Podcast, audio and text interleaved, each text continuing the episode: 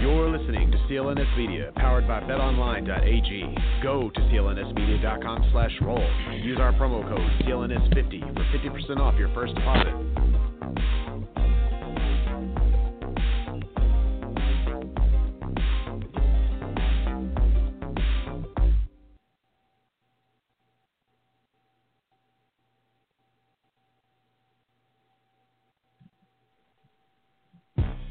Celtics coverage on CLNSradio.com.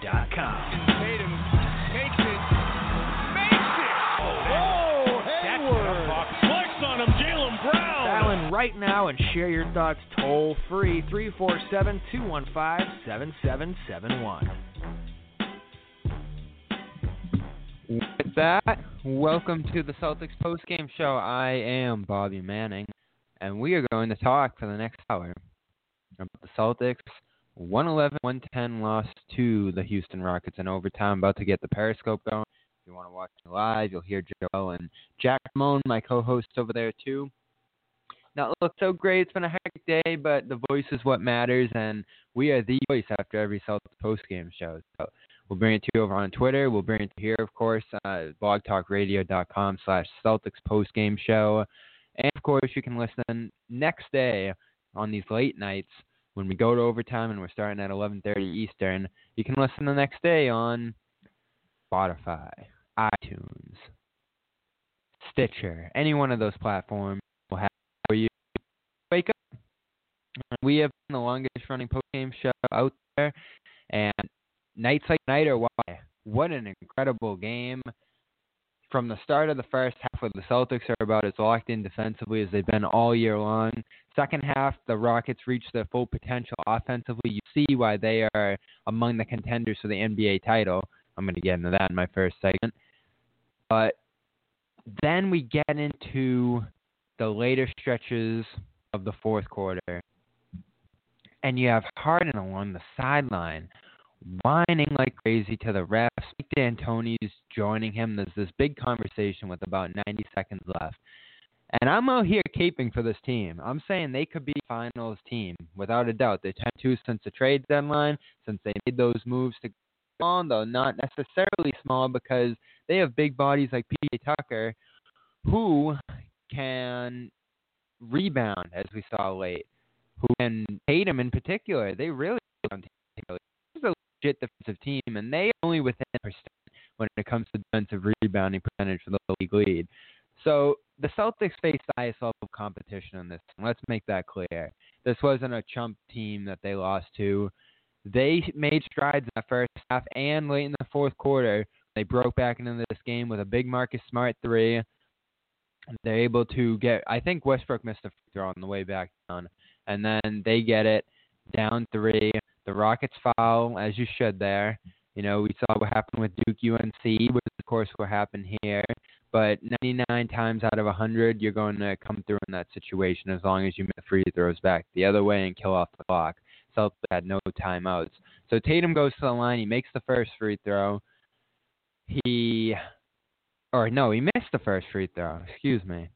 So it's like, oh, what's going to happen? Now they need three points. They need a miss on purpose and regain possession. It was all impossible. And I look at Harden, and Harden waving his hand. I don't know if he was trying to get someone else to do something or drills the front of the rim. Marcus Smart swoops right in and grabs the ball from Harden, who got his hands on it, who was in position, but just got beat out on that rebound. I think he lost attention for a split second, and then all of a sudden the ball firing back in his face. Smart whoops it out to Jaylen Brown, and he drills a clean look for three. Absolute meltdown by the Rockets in the fourth there to close the game. And I'm just thinking as we go into overtime, what is wrong with these guys? They have as much talent as anybody in the game. They have maybe the best player in the game in James Harden. Russell Westbrook's playing like Westbrook of old. They're rolling, and they can't keep their head in the game enough to make the freaking stop, close it, get the rebound, bat away, whatever you need on that free throw, game's over. And they almost pick up a loss here. That would have been a devastating loss. Now, of course, we'll get into overtime right away, which started so strong for the Celtics. And then completely fell apart in the last two and a half minutes. So, so the Celtics have questions themselves out of this one. A brilliant game, one of the best ones we saw all year long, and we're here to talk to you about it for the next hour, however long you want to stick around. I know we're starting late here, so if you want to get on the call lines, you have to do it by midnight. Those are, of course, 447 215 7771. I'm just about to get the Periscope going, so hold on one moment here. But I'll have my co-host Joel Pavon and Jack Simone after him bring us through that overtime. Where did it go wrong, Joel? Where did things fall apart? You think there? Because the Celtics had a possession lead for most of that overtime, and then it flipped with about two minutes left. I felt like uh, having some trouble with Joel. So Jack, if you want to pick that up, you're more than welcome. Yeah, yeah, sure. Can you hear me? Am I here? Am I? Yep, you were in Oh, building. no. sounds good. Well, I think the struggles were we started off overtime decent, and then there was a little stretch where the score was 109 Rockets, 110 Celtics, where nobody could get a bucket. We would go down each end, drive into the paint. Both teams I'm talking about here, drive into the paint, get stopped. Drive into the paint, get stopped. Get a foul call. Get some complaint from D'Antoni, like you're saying, or Harden, where it halts the game for 10 minutes, and all momentum just shuts down for both teams. And I think that worked perfectly in the Rockets' favor because obviously going into overtime we had all the momentum. I personally jumped up out of my chair when Brown hit that three. I almost broke my desk. Mm, And great moments all year long. right, that's what I'm saying. And so as soon as like the team started going back and forth, all momentum was gone, and I think the Celtics reverted back to the kind of third quarter Celtics we saw where we couldn't hit our shots, we were getting unlucky bounces, unlucky calls, complaints from D'Antoni and the Rockets, and it just ended up not going our way. No, no blame though. I'd like to say because I'm seeing all this stuff uh, around Twitter where blaming Wanamaker, blaming the bench, blaming Hayward. Yeah, the bench wasn't great, but e- everybody on the Celtics didn't come in clutch at the end there. I don't, I don't blame any single Celtic for this loss. Yeah, I don't think anyone stands individually in this one. You know, Theis had that leading three to start overtime, and he made up for that more than enough by getting the key rebound where the Celtics could have taken this game on that miss that Tatum made inside.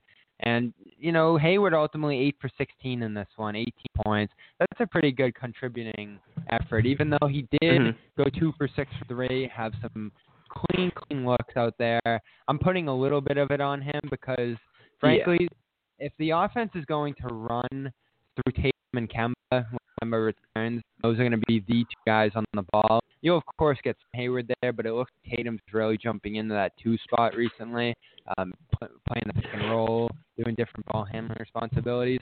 Hayward's at best on the ball. Like, we've seen it all year. They don't get the best of him when he's just taking those kick out three point shots. Those aren't where he's at his best, and that's where he's been about a week or so now. He's still finding ways to get on the and score. It's not like Mhm. he's just having completely empty performances. And I'm one of his big defenders. That's on Brad. I mean, he has to find a way in that situation to make sure that it's not ending up with a not particularly strong uh, catch and shoot shooter shots. And I have to look at the numbers, of course. I'm just going off a couple misses that he had in this one. But those are big shots to miss in a one point game. And one of them was down the stretch of that in overtime. Yeah, for sure. All of the Celtic starters shot 33% from three. Two for six for Hayward, four for 12 for Tatum, two for six for Brown, and uh, five for 15 for Smart, which I and mean that seems like a, a lot of them. excessive. Yeah, there were a lot of open. But my thing is, I think while we didn't shoot that well from three, obviously this game, I think we're missing Kemba big here because half of those threes from everybody combined are going to go to Kemba when he comes back. He leads the team in attempts for when he's healthy, and uh, it, it feels like an eternity since we've seen Kemba on the floor. And it's games like these where we really miss him. Definitely. I felt like they missed some more in that Lakers game, and it was a similar ending. They had control of much of that game. The defense was ramping up, and then the Lakers really turned up the intensity down the stretch of the game. Now, I'm not going to get into whether the Celtics are capable of beating these teams or whether they're good or bad against the best of the league. We just know for a fact that beating these teams, the top echelon, is hard. And the Celtics have got done some matchups, like the Clippers game, the first Lakers game. They beat the Bucks earlier this year, and they beat the Raptors, of course, too. But then they've had some lapses in the end of these games. If we look at the first Clippers matchup, that was a tough loss. They were in control of a lot of that game by quite a few possessions down the stretch of that one. Uh, we look at the second Bucks game where they just got override in the first half. That's the only team to do that. But again, you add it to the list that they're compiling here against the best of the league, and we have two tough losses down the stretch to the Rockets, who I believe in, as I said in the opening segment, as the potential NBA Finals team. It's just that mental aspect to them. I think they're missing that. And to be honest, when I look at the Celtics, I think they have that handled. They don't they don't uh, deflect to these runs and just fade away. They very easily could have thrown away the end of that fourth quarter. They found a way to get it done. I think there are quite a few positives out of this one, even in a loss. How they were able to handle the end of the fourth quarter into overtime, where they were excellent on the boards. And there's just a few moments in this one. I think those Hayward misses, I think those rebounds that they lost to PJ Tucker at the end of the fourth quarter were backbreaking and really shifted this game in Houston's direction. They were getting after it on boards for all you hear about them being a small team. They're big and physical. They have some height positions on the wing at the guard position too. Hart and Westbrook are two huge bodies, and they get after it on the boards. Tucker really won Houston this game down the stretch until they couldn't get that final rebound in the fourth quarter. I think even though the game wasn't decided in the fourth, those are huge plays to put the Celtics down and needing that ridiculous play to even get to overtime. I agree completely. You keep bringing up these boards, and I feel like in the fourth quarter there, the Celtics just looked lazy, or maybe it was just Tucker because he had so much energy. Like Tucker had 13 boards in this game. Oh, Covington he's awesome. had 16. Yeah, they're so good. Tucker is such an underrated player. But the topic of rebounds is Kanter hurt?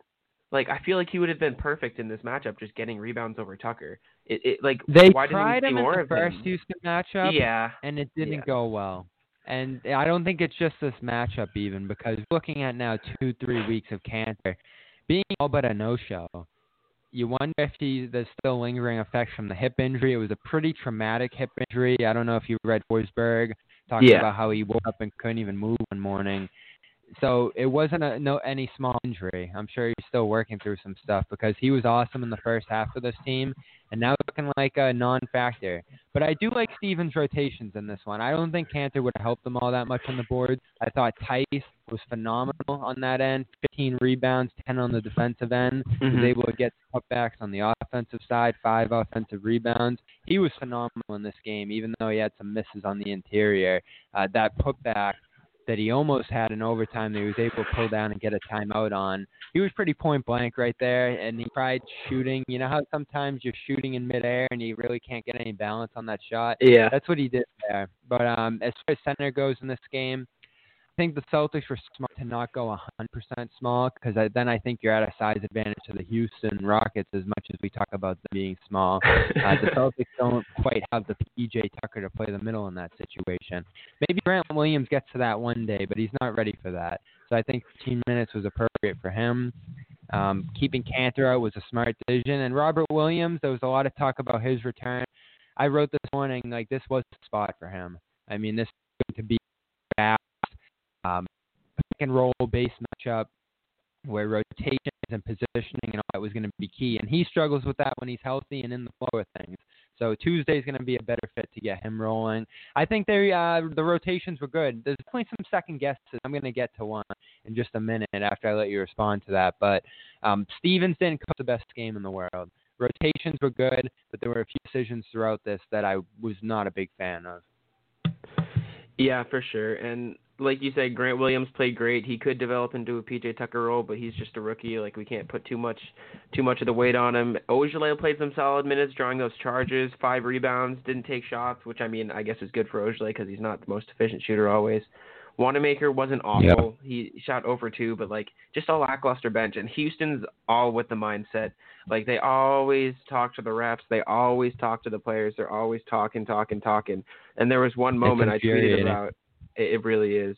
There was one moment I noticed where Russell was like and one, and the ref didn't even think about calling it until he heard Russell say and one, and then he just called the foul. And so it's like it's a mental thing. They're just such a infuriating, like you said, team to play against because they play the style of like not necessarily shooting the smart shots, but getting the smart fouls. It's it's it's annoying. For sure. And maybe I'm a little hard on Hayward. You know, sometimes you can when you're wrong. He's 42% this year on catch shoot threes, which is nothing shabby. So Yeah. there's been a few moments where I feel like he's missed some big ones out there. I'm probably wrong about criticizing him excessively there. And in this game, I think it had a impact on the outcome. They do have. You, know, you talked about Kemba filling that role too. He's 43% on those this year. Jaylen Brown, I know for a fact he is great at those, and he had a few big ones in this game. He is 42% in his own right on catch and shoot threes. Had a big one in the corner in the fourth quarter, and then we talked about the tip out to him that he was able to pull up and drill to end this game. One of the great moments you talked about yourself jumping out of your seat. This chair that I'm on right now, it's more of an inner chair up at the, um, you know, patio or bar, whatever we have here in Yeah. the kitchen. I don't know the word for it. Um, it's not a place that I watch sports often, but tonight I was rushing to make dinner. I was trying to pull everything together. I wasn't even going to be on the show tonight until the overtime got me the extra time to settle down Yeah. and get everything sorted here. And this was actually the same exact seat that I was sitting in when Malcolm Butler grabbed that pick six. Oh, the wow. It's the It was lucky a chair. similar Cherish that chair. oh this man, Might a, this might be a more valuable chair going forward when there's big games. It's a Boston chair through and through. oh man, there were similar feelings though to that moment. I mean, it, this never works, Jack. The throw No. off the free throw, to hit the rim the way that he did, and then you, you're not even pulling a point out of that situation. So you need a three pointer, which is the hardest to generate of all in that spot.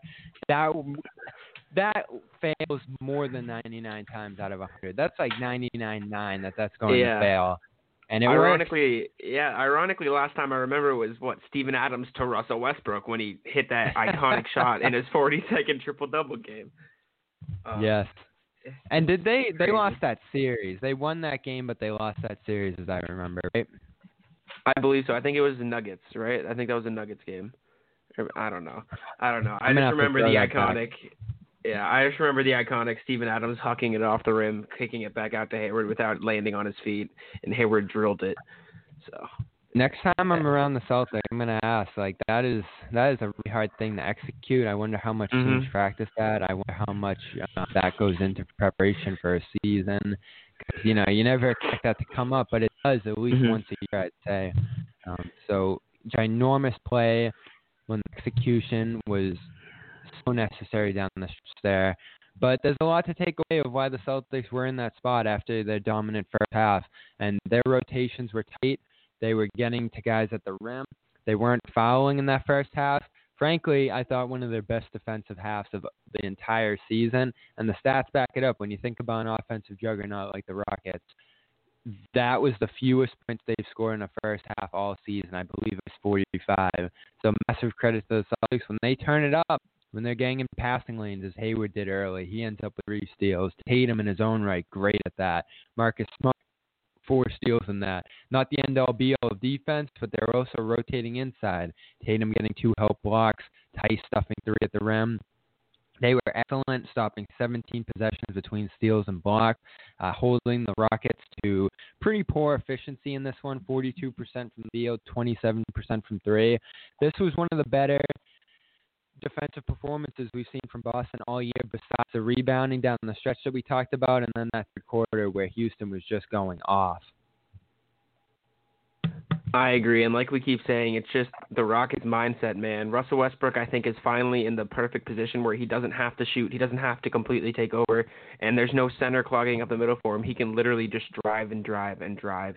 And he took two threes this game. He's shooting like sub 25% from three this season, I think. And so to put him in a position where he doesn't have to take those shots and he can just take his little mid-range bank shots and driving to the buckets and getting fouled and all that jazz, it's it's the perfect situation. And the Celtics, as we've seen in both games we faced the Rockets this season, played into it too much. I think, like whether it's being lazy in the fourth, like we saw here, or taking too many isos, like we could have seen in the first game. It's just they're such a tough, underrated matchup. But you say you're they're one of your finals picks, and I might have to agree with you there because it, they're just so hard to game plan for. Because if you have a center like Joel Embiid for the Sixers, who's he going to guard here? Tucker's quicker than him. He might have trouble guarding Embiid in the post, maybe, but they're just such a hard team to guard because of their spacing and five out offense. It's just it's unlike anything I've seen in the NBA in a while. it, it was born out of necessity. They kind Yeah. of had to do it because Clint Capela was not going to be healthy for the foreseeable future. He was dead weight on that. How much they were going to invest in him in the long term, given where his play had gone early in the year and then into the injury.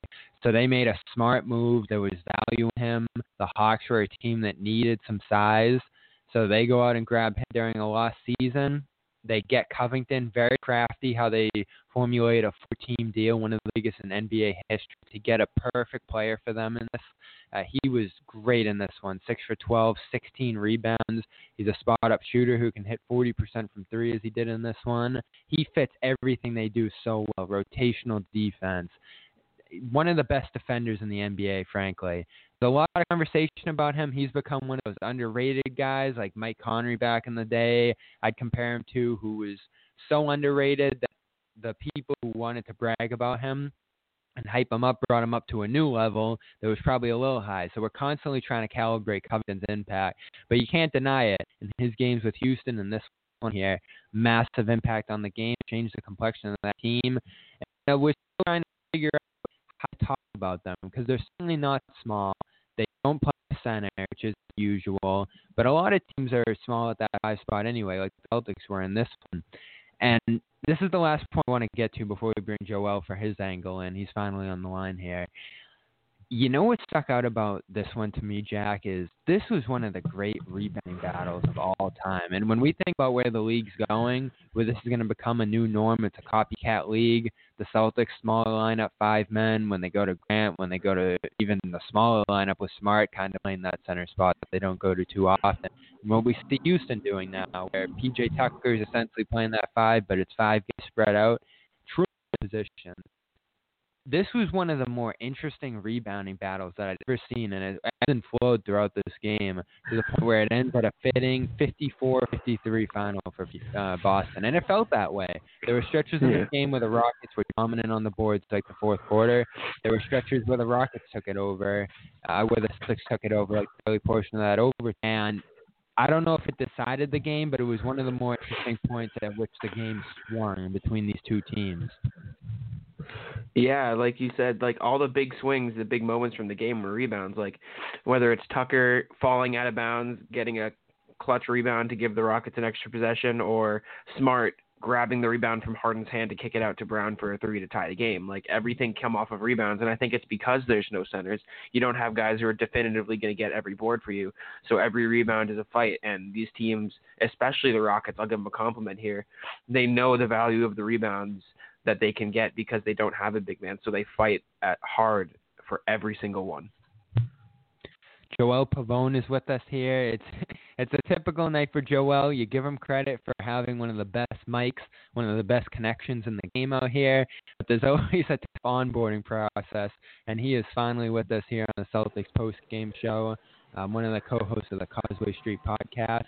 Uh, Joel, we still got about a half hour for you here, so it's good to have you aboard for one of the best Celtics games of the season. Lots of positives, lots of negatives from this one, but brewing rivalry. We've seen some classics between these two games teams over the years, even though they only play two a year. Uh, this was almost the 2018 finals. People forget that could have been a very intriguing matchup if Boston took care of business, if Rockets sealed up that 3-2 lead that they had. They were on the verge. All they needed to do was win Game Six each, and that would have been a finals and it's a potential finals for this year. But the Celtics have to figure out how to close some of these games against the best because they're going to have to go through the Bucks to do it, as we've talked about a million times on this program.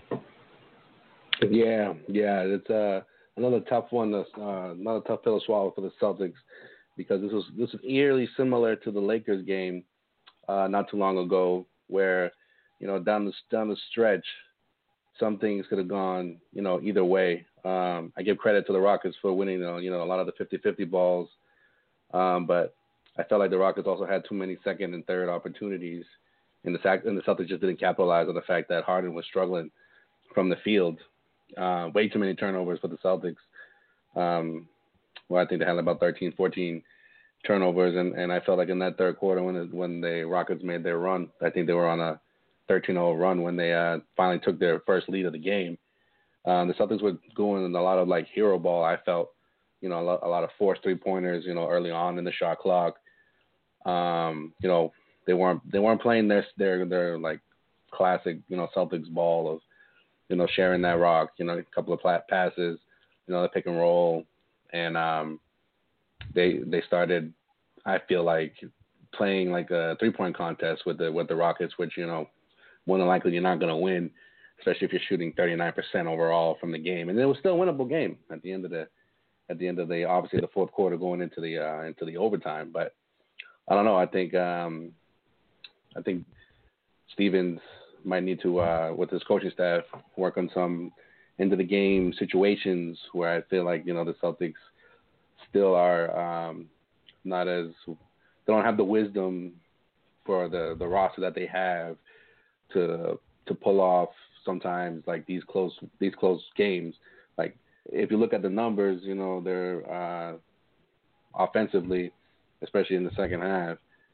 Uh, they weren't supposed to win this game. They weren't supposed to even be back in this game. The way the Rockets, you know, came back strong in the, in the third and fourth quarter, but again, it was still winnable. And, and at the end of the day, a win's a win, right?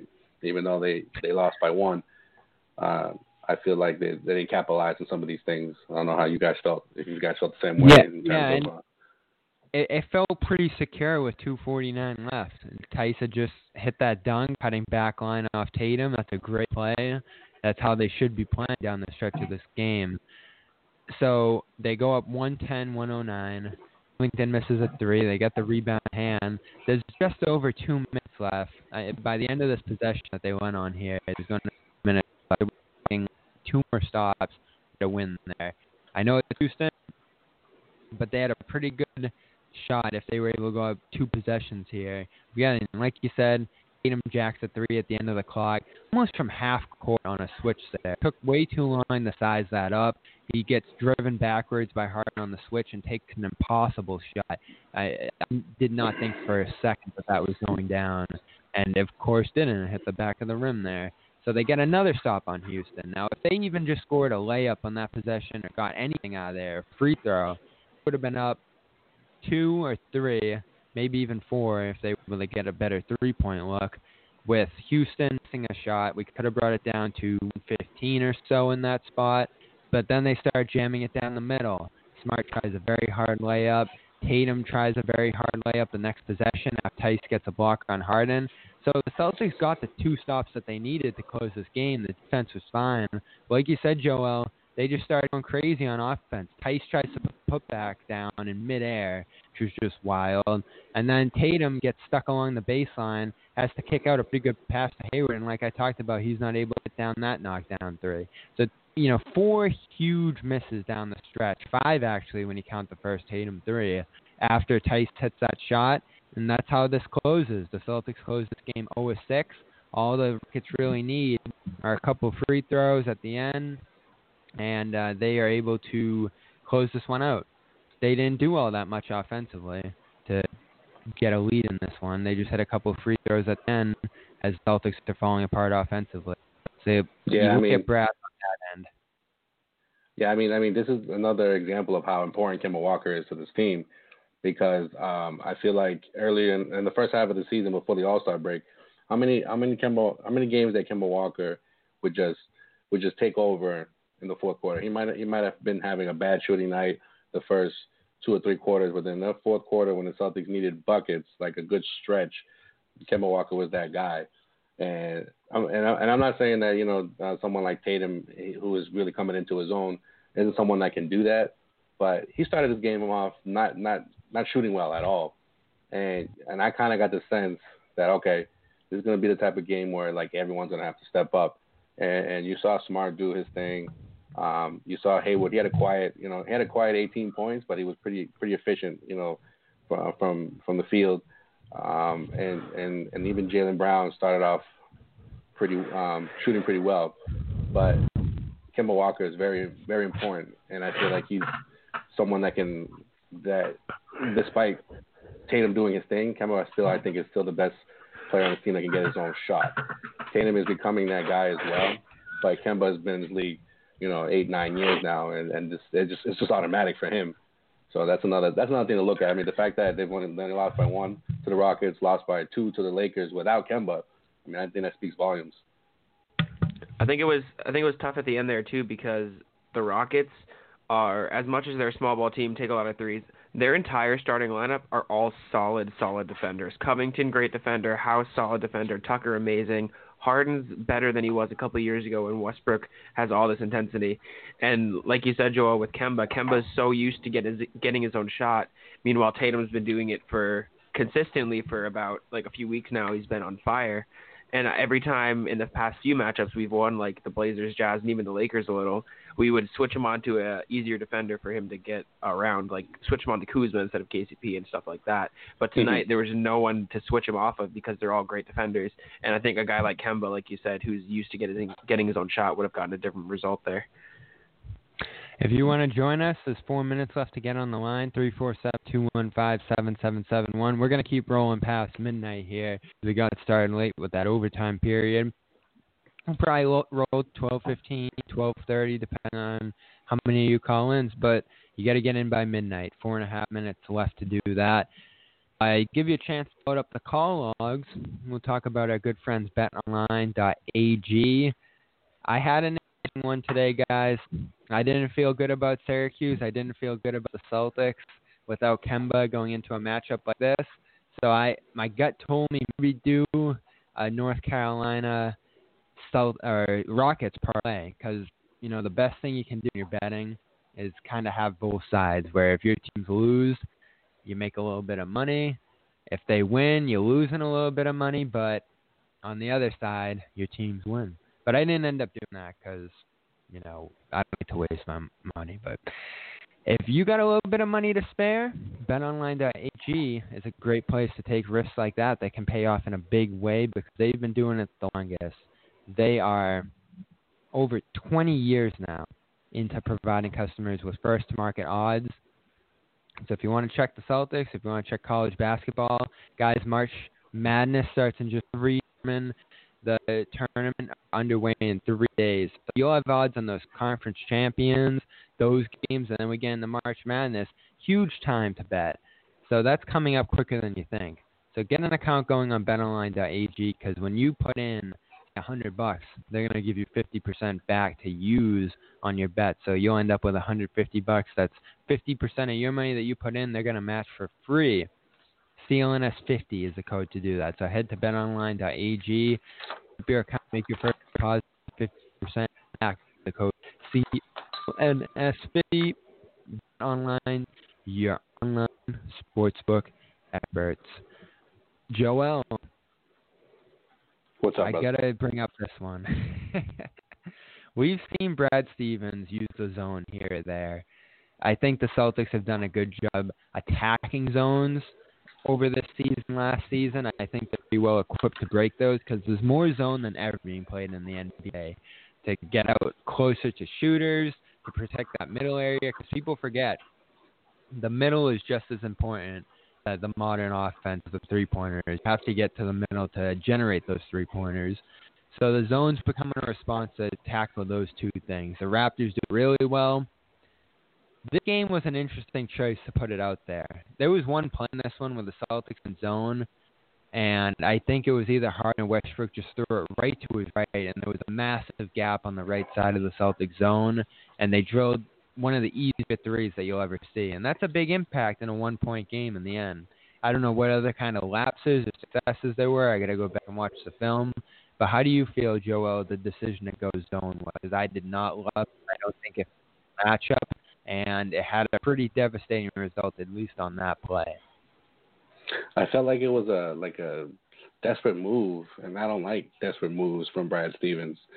And we've seen that uh, those type of like desperate moves that Stevens has done, especially this season with you know trying like different lineups and throwing in guys randomly at different you know points in of, of a game, especially in like close games or when they when they've lost a like a big lead, especially like in this one for example, uh, and they were up by almost 20 points. And I understand no lead is safe in the NBA, but you can't make desperate moves, especially if you're not something. It's not something that you run on a consistent basis, and that's and that that that you know that makes your players kind of second guess like your coach, and and the Celtics can't afford to do that, especially this late in the season. Like they have to buy into, and so far they have, but like for the most part, they got to keep you know trusting in their in their coach when it comes to uh running certain certain schemes, whether it's offensively or defensively. But I don't know. I wasn't a fan of it.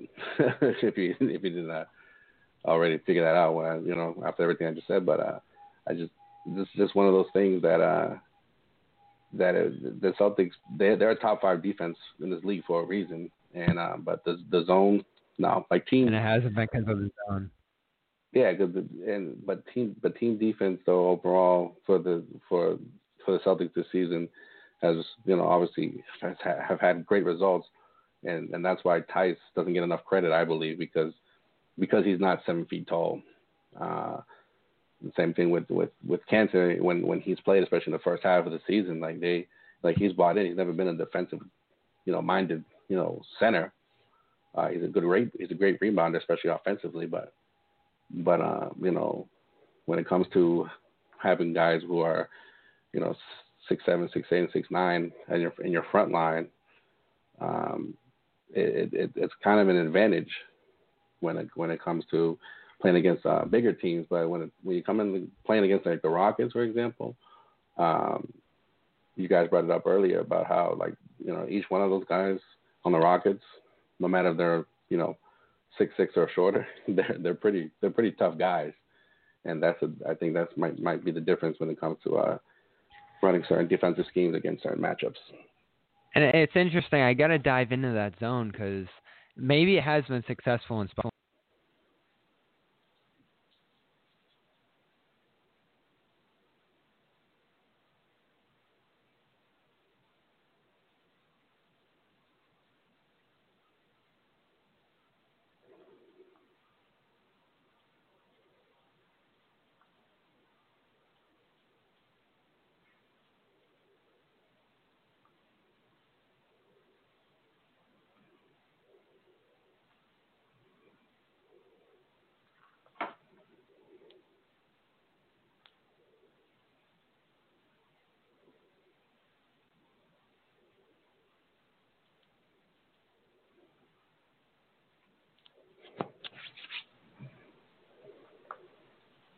Tonight's episode of the Celtics post-game show on CLNS Media is brought to you by HelloFresh.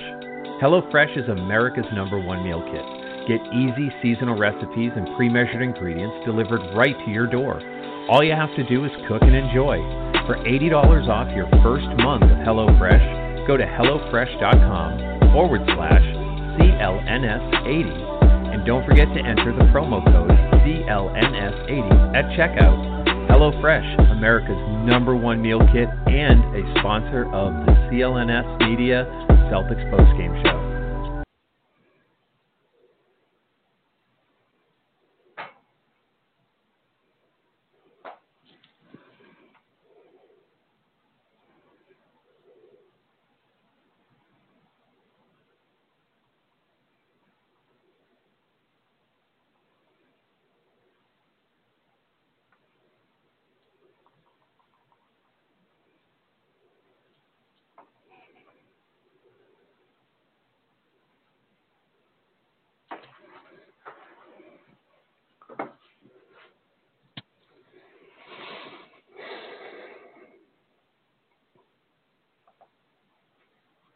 This has been the Celtics postgame show on CLNSradio.com. Thanks for listening. The Celtics might not be in action every day, but we are, so stay connected. Follow us on Twitter at CLNS Radio and check out our broadcast schedule for the best weekly sports podcasts on the web.